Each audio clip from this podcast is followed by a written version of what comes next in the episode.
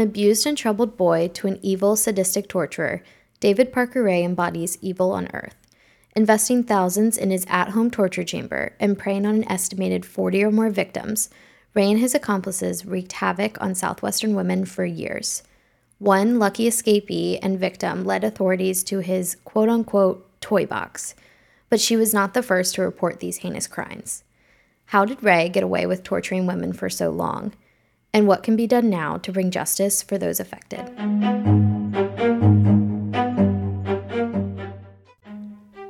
Welcome to Uneasy, a podcast hosted by Lexi and Cecilia. This podcast is a collection of research based on haunting and mysterious events that will leave you feeling genuinely uneasy.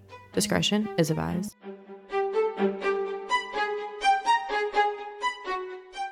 I want to start this episode off with a massive trigger warning aside from the introduction that you just heard.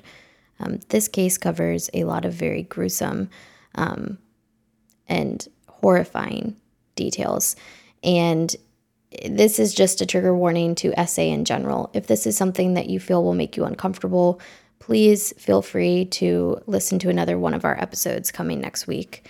We will not be offended and completely understand.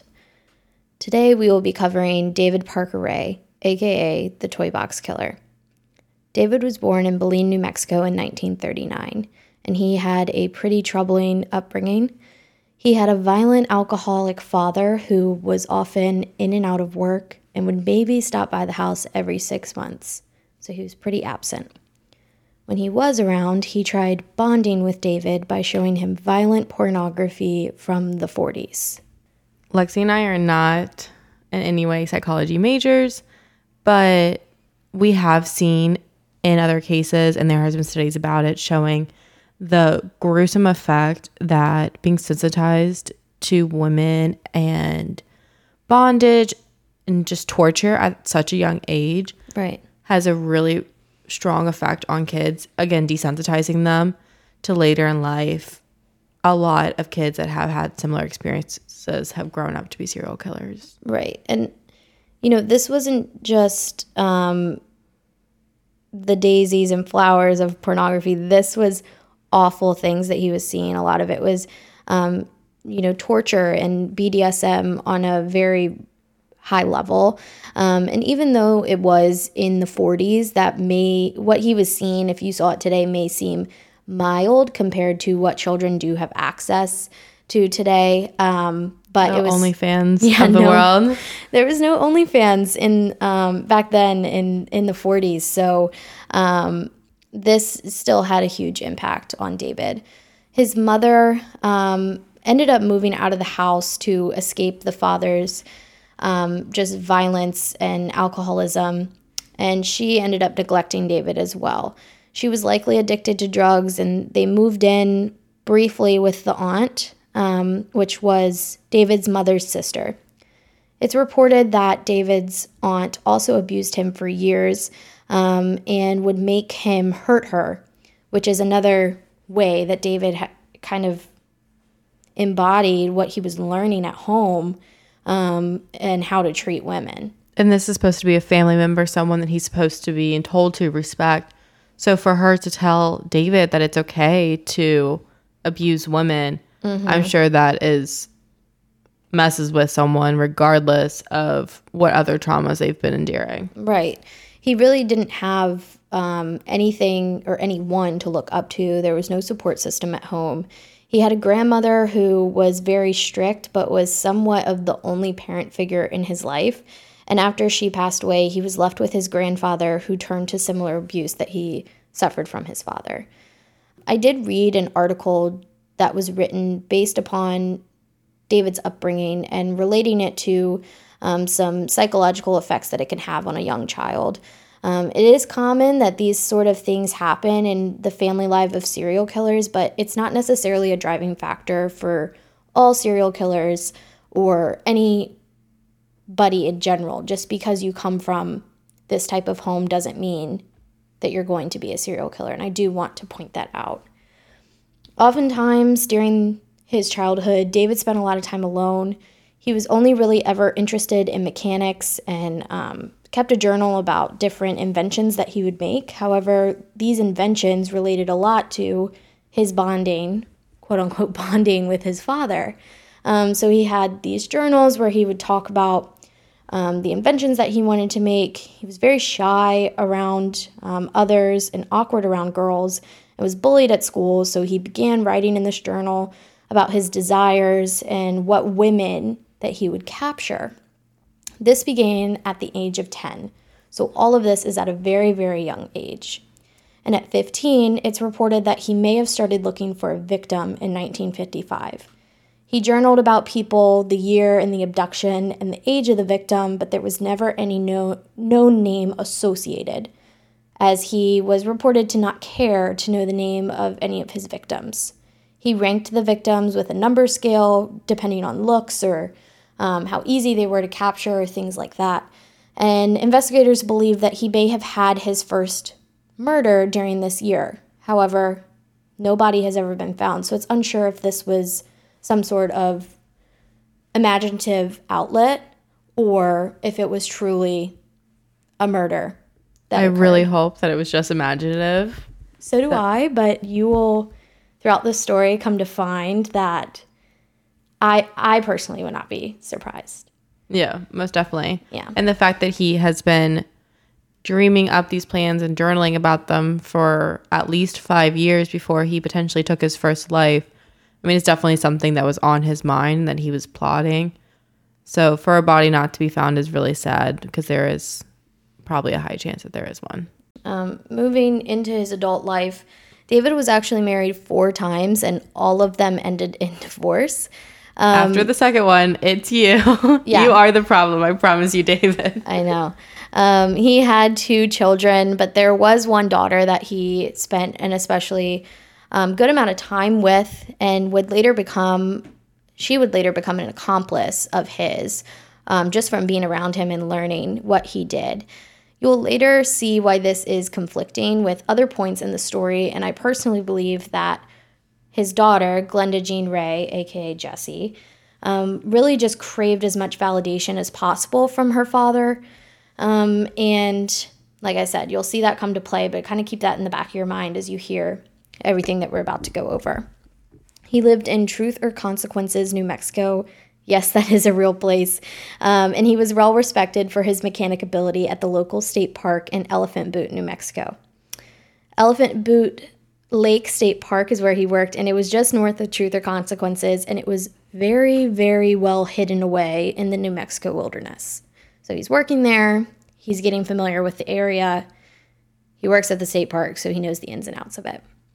His coworkers saw him as a quote, really nice and smart person. He is always eager to help get others get other people's tasks done. There, he met his girlfriend named Cindy Hendy. Cindy moved to New Mexico to escape being prosecuted for forgery, theft, and drug convictions, as well as a toxic relationship of her own.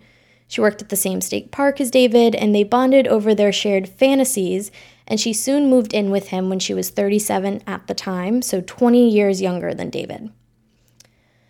She learned about the women that he had murdered and reported to her that there was at least 40 victims, one girl a year for 40 years. And no bodies have been found, correct? No bodies have ever been found, but especially at this point.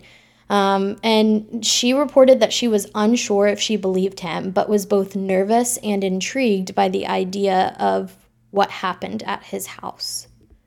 So he wanted to be a part of her the fantasy as well. She she yes, she wanted to be a part of this fantasy. That's that's my understanding. If I were to hear that, if somebody was standing there telling me all these things, I'm getting in my car and I'm going to the police station she's going to her car and unpacking her bags. So, very stark difference here. Um, she started helping him pick his targets, and she would accompany him during their hunting trips.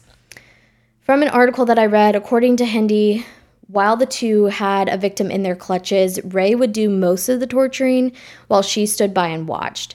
She said that she had no remorse at the time and it was like she was living in slow motion, and that she didn't think she had one feeling one way or the other.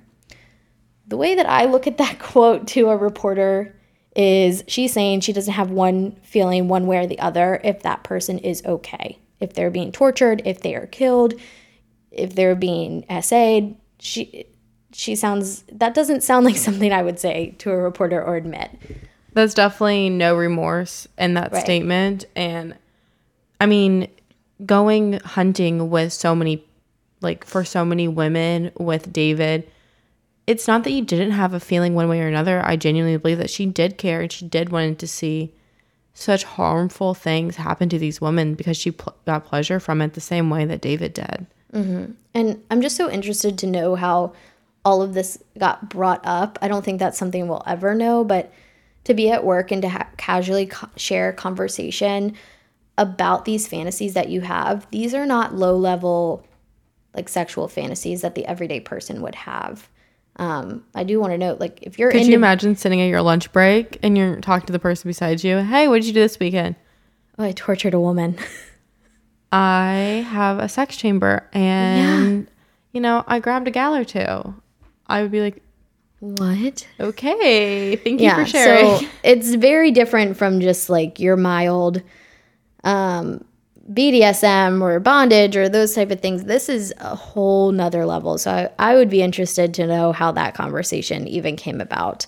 Um, but I will go ahead and dive into who he targeted, who himself and Cindy looked at on these hunting trips. He reportedly went after sex workers, anyone with addiction, um, anyone that was seemingly alone with no one looking out for them or that would be looking for them once they are taken. When he did find somebody, he would bring them back to his home and have them either chained up in the living room, in a spare bedroom, or his toy box. This toy box was $100,000 invested into a DIY torture chamber in a trailer in his backyard. When they got there, he had a long tape almost an hour long of a tape that he recorded for himself that he would play for the captors, which revealed everything that he had been doing for years and everything he was about to do to them. So imagine you just gotten you've just gotten kidnapped. You have no idea where you are. There's this creepy man looking down at you. You're chained to a wall or something. You're just not able to move freely. And his voice starts playing on a cassette tape for an hour. That's absolutely terrifying. And especially as someone that doesn't have a family that they know is going to come looking for them, I would almost feel so hopeless in the fact that I'm mm-hmm. never going to escape and no one's going to even know that I'm gone and this is just going to be my life for the until I die. I know. Um, I'm going to start to summarize some of the things that were said in this tape. I'm not going to play the audio or read it word from word because it is very haunting. It is out there on open source if anybody wants to listen for themselves, but I'm going to kind of summarize some of the things that are in the tape. He talks about explicitly what he's going to do to them and um, explains to them, I know you're bound and you're probably scared, um, but hey, I- I'm going to be using you as a sex slave. He just admits that right off the gate. Um, and he lets them know that they always, they, mean, meaning David and Cindy, always keep one or two sex slaves available constantly, and that he is very selective in the type of people that he takes for this role. He looks for people who are young or very young, in the early to mid teens, with small bodies and that are easy to handle and train. On these hunting trips, he reveals that he would also often go to LGBTQ plus bars and target them since he was looking for quote unquote clean girls, and that he never came back empty handed. And he almost brags during this tape of how easy it is for him to be able to live out these fantasies of him, which was, I think, the hardest part for me to listen to. Um, he then goes on to say that he would even grab somebody on a whim if they were walking down the street and he noticed that nobody else was around and that it would be easy. He goes on to tell the female captor, whoever is listening at the time, that they would be kept in an escape proof room, meaning his toy box, and that there may or may not be another slave or victim with them. He said that the room is more secure than a prison and explains that they will be walked, locked to a wall with a chain around their collar. There are electronic sensors in the room to let David know if they are moving, and there is surveillance cameras connected to the TV in the living room where David states that he often just likes to sit and watch the girls. He makes it clear that he does not care about the excuses or why she should, they should turn the girls free, whether that's they're married or they have kids or other commitments, and said that their status is similar to an animal and they will be treated as such during their time with David and Cindy. He says that he does not trust them or what they offer, whether that be money or that they liked him. And he states they are always a threat and they will never believe anything that they say. They're a threat to their livelihood, and there's no use in trying to get away with words. He then goes on to tell them that even if people are looking for them or that there is a missing persons report, no one will ever find them, which is so crazy to me because none of his, his victims have ever been found, and there's reportedly over 40 of them. He was a park ranger for so long, so it makes you wonder mm-hmm. did he use those skills right to for his advantage and I mean if you're in a wooded park you can kind of hide bodies. Yeah, it's very scary to think about. David said that he tried not to kill everyone he takes there, but he would brainwash them. He says he's not going to kill everyone because there would be far too many bodies compared to the number of victims that he brings to his toy box. So he uses drugs to try to hypnotize and brainwash the victims, but was unsure if this really works. So as kind of an extra safety net, he lets them know that if they are released and not killed, that he will bathe them thoroughly before releasing them so that no um, policeman or investigator or anything like that will be able to find any trace that they had been sexually assaulted. Um, and essentially, he lets them know nobody's going to believe you. It's so crazy because I think of a rape kit and they can tell if you have been victimized so easily. And these women have been assaulted for days, weeks, who knows how long. So for him to just think that mm-hmm. truly no one will even find out, even if they examine your body, like. Yeah, it's kind of the audacity of, of him for me. Like he's very confident in what he's doing, clearly very confident if he um, openly states that he would do these things on a whim. It's not like he's going out and stalking these girls and learning, okay, she goes to the grocery store on Tuesdays at this time and the gym on Wednesdays at this time. This would be a perfect window for me to take them. He doesn't really do a whole lot of planning. So that's very chaotic and makes it even scarier to me. And he's been planning for just the murder and torture of women since he was 10. So that cockiness has definitely evolved for the past what was it at least 30 years at this point right and so that probably is exactly why he just he was like yeah i don't need to exert all this energy i've been killing people for 30 years mm-hmm. haven't got mm-hmm. caught yet like i'm above the law right he does think that um, i think that his toy box which i'm about to describe to you and him having this tape just really shows how how seriously he takes this. Like this is his true fantasy and he's in his eyes he's living his best life by torturing these women. And that's what's so disgusting. Um, I'm just going to give another trigger warning to how disgusting this description of the trailer is about to be. Um, when walking into the trailer, police recall feeling physically ill um, and deemed it a torture chamber. It was officially a torture chamber when the police walked in and saw everything that was there. Everything was made for pain. There were um, signs on the walls that said Satan's Den, much like a frat banner of sorts. Um, there was also a gynecology chair with other medical equipment throughout the trailer. A gynecology chair, for those who don't know, is what is used at a OBGYN for women. Um, it's medical. lift them up and right. to examine their full body. Right. Um, but it is medical. So there's a lot of medical equipment that are that is in here, um, but it's How not did being. he get this medical equipment and not raise suspicion? that's that is my question. That He is was my a park question. ranger. Right. And there's pictures of this also online. So you can see that too. So you can kind of picture um, while we're talking about this. Um, feel free to look that up. Um, so there's this gynecology chair, there's other medical equipment all around. There's these DIY torture devices that he has made. Remember, he's a mechanic. He's been talking about this since he was little in his journals. When. I think of mechanics, I think of like metal and welding. yeah, So to you're think thinking of the right things. to think of that kind of devices Right. being used to torture women and SA them, gruesome and terrifying. So sends chills down your back.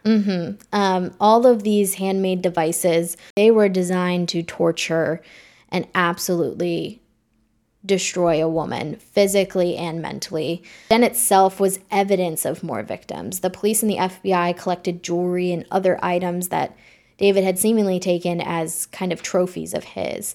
And they urged people to come forward. Um, the sex workers and drug addicts were unlikely to do that to the police so if the police and FBI are urging people to come forward, right, and you already have been victimized and you're scared of being further questioned about your addiction or how you are having to survive daily, they didn't have anybody come forward. I mean, there during the whole like Me Too movement, people were wondering why it took women so long that were so affluential and famous to come talk about other celebrities that had sexually assaulted them. And at this time period, especially sex workers and LGBTQIA plus people were really discriminated against and ignored. So they also mm-hmm. felt like the police weren't going to help them. There was Right. nowhere else to run. And just like reliving through that situation Right. is traumatic in itself. Exactly. Especially, I mean, any SA incident is hard to relive. It's hard to talk about. It's hard to talk about with family and friends, but especially to the police. That's even harder to talk about. Um, so there just weren't many people who came forward. Also, it was artifacts that weren't very identifiable to. Um, you can, I'll link in the episode notes um, the FBI link with all of these pictures. Um, but they weren't very identifiable pieces of jewelry or clothing, so that also makes it kind of difficult. And I do think that was intentional by David. Um, there were also videotapes showing him testing equipment or um, having other females in the videotapes as well. So those were confiscated and used as evidence by the police. Let's back up to how the police found this trailer. In March 1999, Ray took the last girl that he ever would. A woman by the name of Cynthia was in New Mexico, and she had a childhood of abuse. And Cynthia found herself on the street uh, streets of Albuquerque at the age of 13. She would start to sell drugs to make ends meet, and then eventually started selling her body because she needed to figure out how to survive. This is so sad because she's 13 and she's doing everything and anything she possibly can to survive. And this is the lifestyle that she grew up with and just survival instincts that she had to have at 13 when most people are just hitting puberty and mm-hmm. in middle school in that awkward phase this woman was surviving and living on her own providing for herself Right. So she'd been doing that for a few years, trying to figure out how to provide for herself after not having a good family support system. Um, and in March 1999, she was put in the back of an RV where she was handcuffed and driven away from her abduction location to Ray's home with Cindy. David Parker Ray posed as a police officer and told her she was being arrested for um, being a sex worker, um, and then was put in an RV. And that's when she quickly realized, well, I'm not being arrested if I'm being put in an RV. cops in fact do not own rvs They do not. Um, where she was then taken, like I said, to David and Cindy's home and was held for three days. She was collared and connected to a wall, much like a dog. Um, and in an interview, she reported that David and Cindy would often move her from one room to the other. When I read that, I interpret it as the living room to the spare bedroom, the spare bedroom to the toy box. She wasn't necessarily in one place the entire three days. She also reported seeing um, rules hanging on the wall of the toy box for David and Cindy. And one of those rules was don't trust a chained captive. So it's almost like a reminder to David and Cindy hey, don't listen to these people if they start giving you a sob story to release them. I feel like that's definitely more of a reminder to Cindy because she came into this lifestyle. And yes, she has shown to be very interested in it, but she's younger. She's also a female. So maybe she is more sympathetic to women and kind of watching them endure that kind of thing while David has been planning this for 30 plus years. So he's not taking anything anyone says. And so he's reminding her, hey, we don't listen to captives. Right. Cynthia was there for three days. And based on what I just told you about the tape that she was played, Cynthia was played that tape when she got there. Um, and the toy box that I just described, um, she had a horrific experience for three straight days at David and Cindy's home. One day, she finally saw her chance to be able to escape as um, Cindy got a phone call about a possible business deal and left the room in excitement. So now Cynthia is in the room alone and sees that Cindy left the keys to the padlock in which was locking Cynthia up on the coffee table. Cynthia is able to reach the coffee table with her feet and pull it towards her. She's able to obtain the keys and get loose.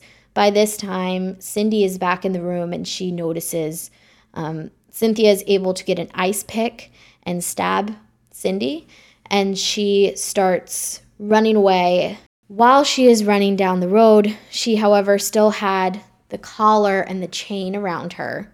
She has no clothes on and she is covered in blood from stabbing Cindy with an ice pick.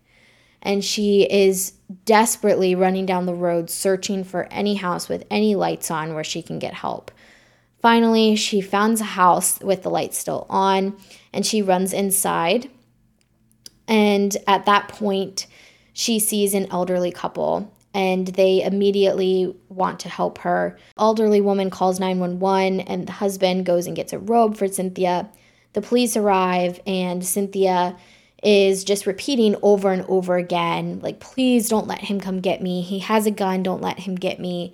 She's just in a total state of shock even after seeing authorities and being in this home away from David and Cindy's home. After hearing about the video that was played for her and being tortured for three days, he told her, No one escapes, and I will make sure you don't escape. Right. So I would almost feel like it was a facade. Like maybe mm-hmm. These neighbors are part of this plan. How do you not know yeah, that your know? next door neighbor is a masked potential serial killer and rapist? Mm-hmm. And those are all things I would be thinking of too. Um, I you I just cannot even imagine the mental state that she had to have been in after three days of continuous torture, the adrenaline rush of getting away from your captors, running down the road, trying to find somebody. Obviously, this elderly couple was probably very startled, so it's all a very high adrenaline rush situation. The saddest part is is that the police immediately questioned her because she was a sex worker when Ray claimed that they were willingly there because of the sex they were sex workers. In an interview with Cynthia, she said that she never looked at herself as being a savior of other women. She just looked at it as she had to save herself. And that definitely plays into her having to be a fighter since she was just a child and having to survive by herself. That she was able to escape and was able to save so many potential other lives by her heroic actions of escaping. Right. I mean, she's the She is the last woman that David ever took or tortured because because she got away. She was able to lead the, lead the authorities to arresting David and Cindy. I do want to point out that there were other women who came forward before Cynthia was ever even captured. Kelly Garrett was um, found to be in photos and videos in the trailer once the police kind of surveyed the evidence. The police were able to track down Kelly in Colorado. She testified that she had gotten into a fight with her husband and decided to go out and play pool with her friends. On July 24th, 1996, Jessie Ray, who had just so happened to be friends with Kelly, took her to the Blue Water Saloon in Truth or Consequences, New Mexico. Jesse Ray, as in David Parker Ray's daughter. Yes, I told you that she would come back into this story. Okay. So Jesse and Kelly are friends. Jesse then drugged Kelly and was able to knock her unconscious and take her to her father, David Parker Ray, to his trailer where she was tied up, attached to a dog collar. Um, and when she awoke, she, over the next two days, was tortured and she blacked out multiple times. Um, when David noticed that she was still breathing despite the drugs that he used to torture her, um, he slashed her throat open. And thinking that she was dead, he dumped her on the side of the road near Caballo. When she came through, she didn't. When she came to, she did not remember what had actually happened, and she was treated for her injuries at a local clinic. But neither her husband nor the police believed her story.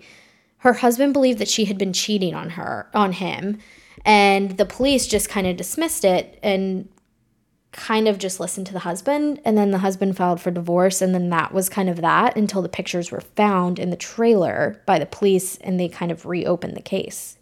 That's so awful. Because, first off, we have her friendship with jesse Right. How do you do that to your friend?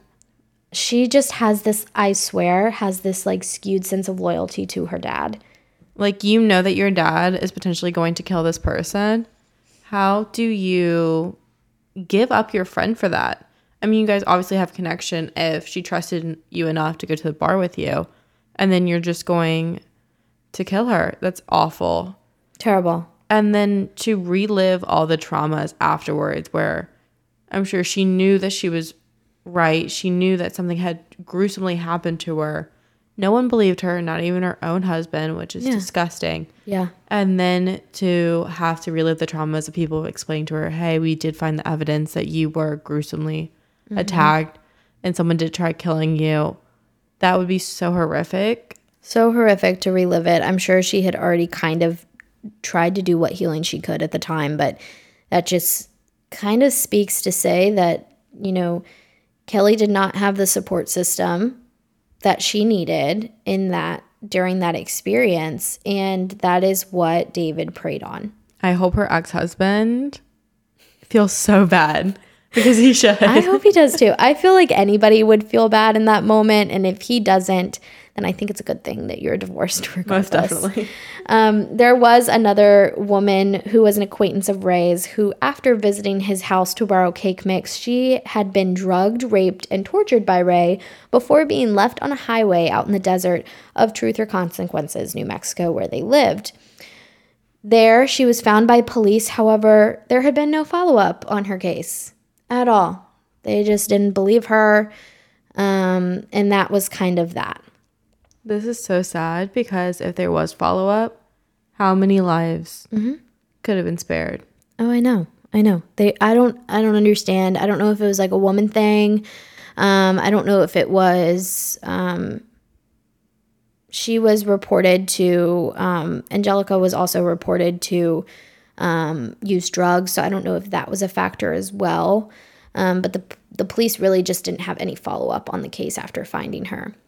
Now, for an abrupt twist in the story, Jesse actually went to the FBI's doorsteps in the branch of New Mexico in June 1986. So this is years, years before Kelly Garrett, before she drugged Kelly. This is years before Cynthia was taken in March 1999. And why did she hang out with the police? So she went to the FBI and told them that uh, everything that Ray had been doing. Um, and apparently it was all too much for the FBI, and the agents just didn't believe that he had committed any crimes.